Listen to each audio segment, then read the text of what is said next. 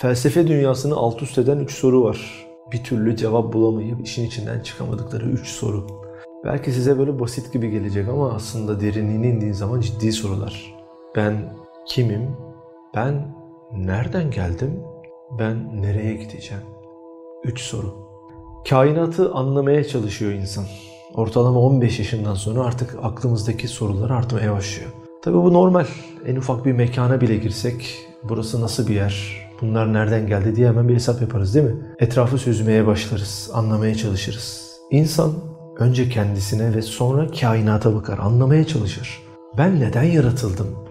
Allah neden kainatı ve beni yokluktan varlık alemine gönderdi ki? Varlık her zaman yokluktan iyidir. Nasıl ki her cemal sahibi, güzellik sahibi, kemal sahibi kendi cemalini ve kemalini görmek ve göstermek ister. Allah mükemmel bir sergi alanı açmış ve adeta her bir ayrıntısında mükemmel bir sanat galerisi dizayn etmiş. Karıncayı düşün o da bir sergi. Yavru bir kediyi düşün. Kavunu düşün. Çileği düşün. Sergiye bakar mısın? Papatyayı düşün. Bir beyaz zakkumu düşün o muhteşem kokusuyla. Rüzgarı düşün. Yağmuru düşün. Rengarenk bir gökkuşağını düşün. Milyonlarca harikayı sanat eserler, sergiler Allah açmış. Allah neden bu kainatı yarattı? Hiç gerek yoktu bana mı sordu? Keşke hiç açılmasaydı. Demek de aslında şuna benziyor. Birisi çıkıyor mesela diyor ki dünyadaki tüm sergi alanları, müzeler, sanat ya geçin bunları ya. Geçin bunları kardeşim. Böyle birisi çıksa herhalde çok ciddi bir tepkiyle karşılaşır. Hatta yobaz, cahil olarak da görülebilir değil mi? İşte bunun gibi de yaratılmış muazzam sanat galerisini de neden açıldı yani gerek vardı. Hiç açılmasaydı demek de sanat galerileri kapansın diyen kişi gibi oluyor. Aynı noktaya çıkıyor. Evet ortada bir sanatkar varsa sanatını icra etmek isteyecektir değil mi? Picasso ressamlık varsa o sanatını icra etmek isteyecektir. Bu kabiliyet var. Kabiliyet açığa çıkmak ister değil mi arkadaşlar? Güzellik görülmek ister. Gizli kalıp bilinmemek istemez. Özellikle de çok maharetliyse. Allah tabiri caizse sonsuz maharetlere sahip bir sanatkar. İstiyor ki bir sergi alanı açılsın ve gelen misafirler bu sergi alanında ağırlansın. Yokluk aleminden varlığa getirilen insanlar bu sanat sergisini anlayıp, değerlendirip kendisi de o sanatın bir parçası olsun. Bunu Mimar Sinan'la anlayabiliriz. Mimar Sinan hem yaptığı camiye bizzat kendisi şöyle bir bittikten sonra bakmak ister. Hem de onu değerlendiren modern çağ mimarlarının o konuşmalarını da bakmak ister, onları da dinlemek ister değil mi? Allah'ın bu kainat sarayını yaratması kendi zatındaki özellikten kaynaklanıyor. Kendi isim ve sıfatlarının yansıması ve tecellisi. Mesela Allah'ın Hakim ismi var. Her şeyde faydaları gözeten, her şeyi en uygun, en mantıklı şekilde yaratan manalarında değil mi?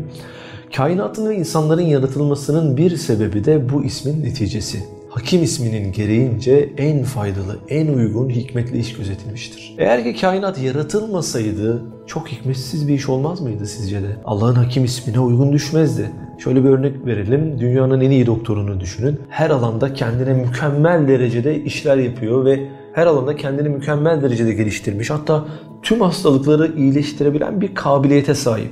Böylece bütün insanların da ona ihtiyaç duyduğu bir doktor olsun mu? Eğer bu doktor mesleğini yapmak yerine yani insanları sağlık açısından faydalı olmak, koşturmak yerine şöyle dese ya doktorluğu keyfi olarak bırakıyorum ve bundan sonraki hayatıma berber olarak devam edeceğim dese mesleğini yapmasa bu hikmetsiz bir hareket olur değil mi? Yani en uygun, en mantıklı, en faydalı şekilde hareket etmemiş olacaktır. Aynı bunun gibi Allah da akla gelen tüm hazinelerin sahibi, sonsuz güç sahibiyken bu yeteneklerini tabiri caizse, bu hazinelerini, sonsuz kudretini fıtraten son derece ihtiyaç içinde bulunan ve yokluk aleminden varlığa çıkmak isteyecek olan mahluklara karşı bu hazinelerini, bu maharetlerini göstermeyip kainatı ve insanları hiç yaratmasaydı sizce hikmetli olur muydu? İşte yaşamaya, var olmaya, sevgiye, nimetlere ihtiyaç duyan insanı Allah yaratıyor. Hakim isminin gereği olarak. Ve en faydalı, en yararlı, en uygun şekilde iş görüyor. Zariyat suresi 56. ayette Allah buyuruyor ki ben cinleri ve insanları ancak bana kulluk etsinler diye yarattım. Bir hadis-i kutsi'de de şöyle geçiyor.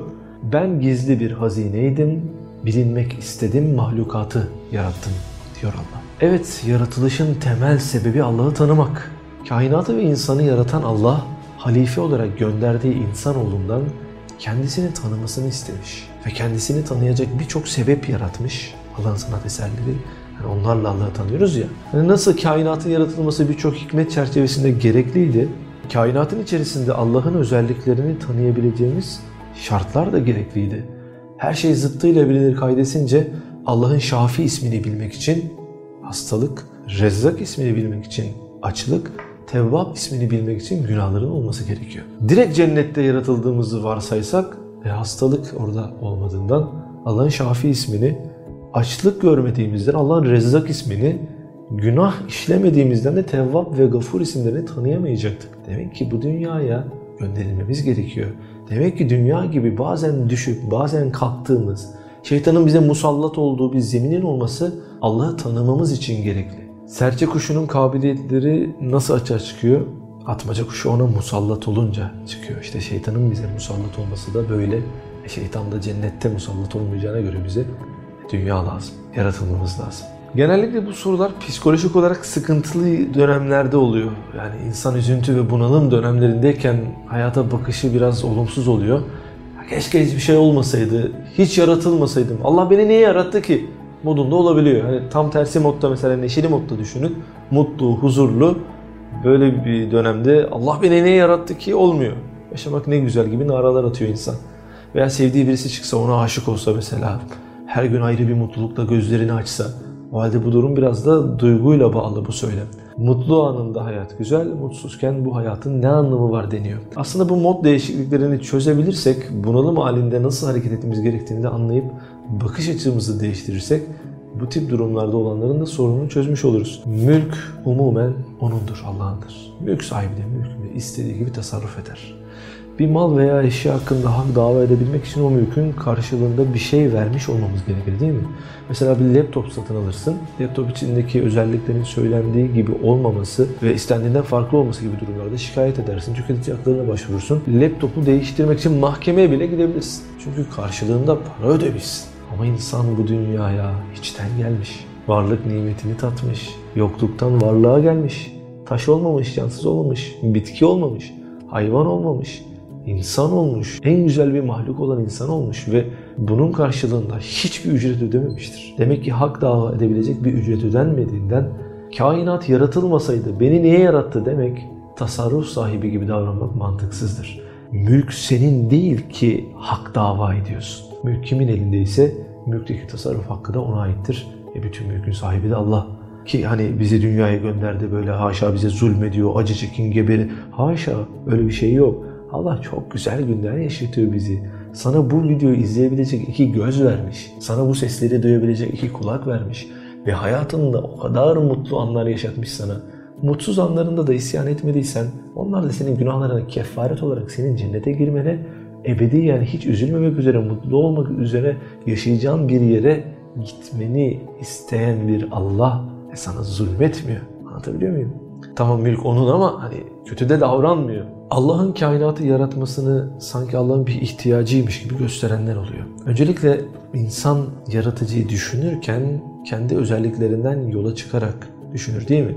Hani anne karnındaki bir çocuğa dışarıdaki dünyayı anlatmak istesen tabii bu bir örnek. Çok anlayamayacak yani ona desen ki bulut var işte orada bir bu şey var yağmur olayı var her bir yağmur tanesi birbirine karışmadan ya anlaması oldukça zor. Peki çocuk ne yapar?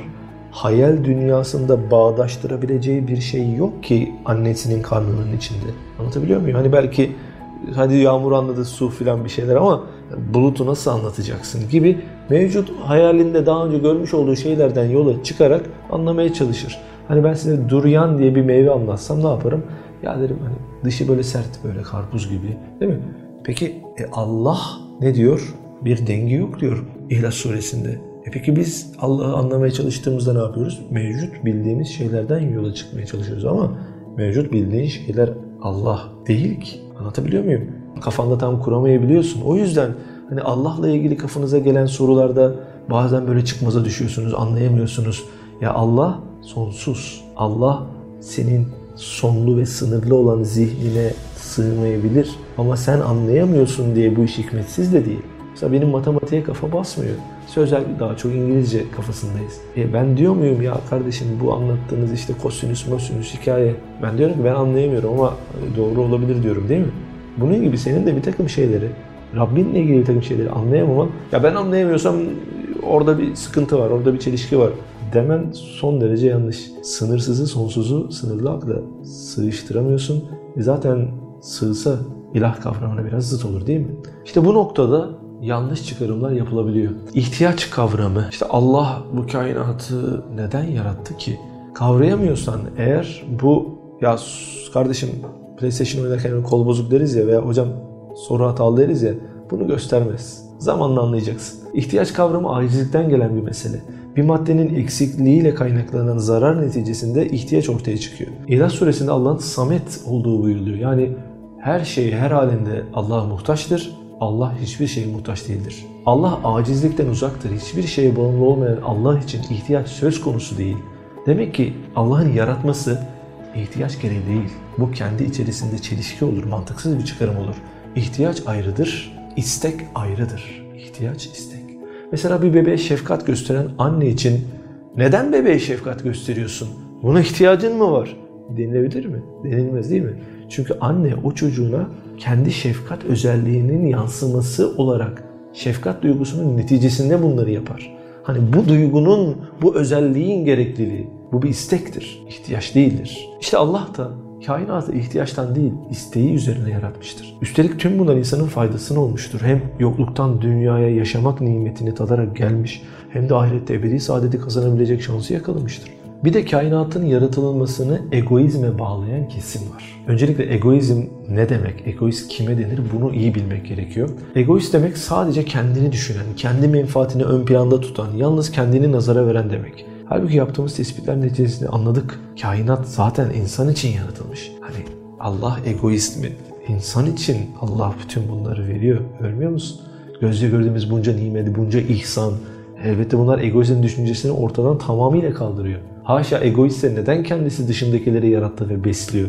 Egonun tanımı için Freud'un görüşlerine bakacak olursak diyor ki kendinde olmayanı kendinde gibi göstermek veya olanı fazla göstermektir diyor. Bu tanımı haşa Allah'a ait bir özellik gibi göstermek mantık dışı.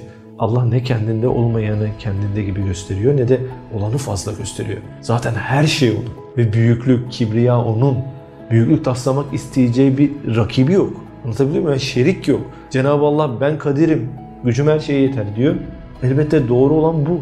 Allah'ın gücü her şeye yeter ki kainatı yaratmış. Allah ben alimim, her şeyi bilirim derken evet bilmiş ve yapmıştır. Ve yine kendinde olan özelliğini bize tanıtmıştır. Öyleyse bu da ego kavramıyla uyuşmamaktadır. Ayrıca Allah'ın böyle kendisinden bahsetmesi insanların son derece aciz olmasıyla beraber güçlü birisine yönelme ve dayanma ihtiyacından kaynaklanıyor. Nasıl ki dünyanın en iyi doktorlarından bahsedilse, filan doktor en iyisi, her hastalığı iyileştiriyor, her derde bir devası var denilse, insanlar ona ihtiyacını hisseder. Ve zayıf düştüğünde ne yaparlar? Ona giderler. İşte bunun gibi de Allah insanlara bir dayanak noktası olması için her şeye kadir, her şeyi bilir, şafi, rahim, tevvab, semi, basir diyerek bahsediyor. Allah buyuruyor ki ben gizli bir hazineydim, bilinmek istedim, mahlukatı yarattım. Allah bunu söylüyorsa sen de onu bil, tanı. Telefonunun özelliklerini bir saat anlatabilip de Allah'ı anlat denildiğinde 5 dakika geçemeyenlerden olma. Hadi bakalım hazine seni bekliyor.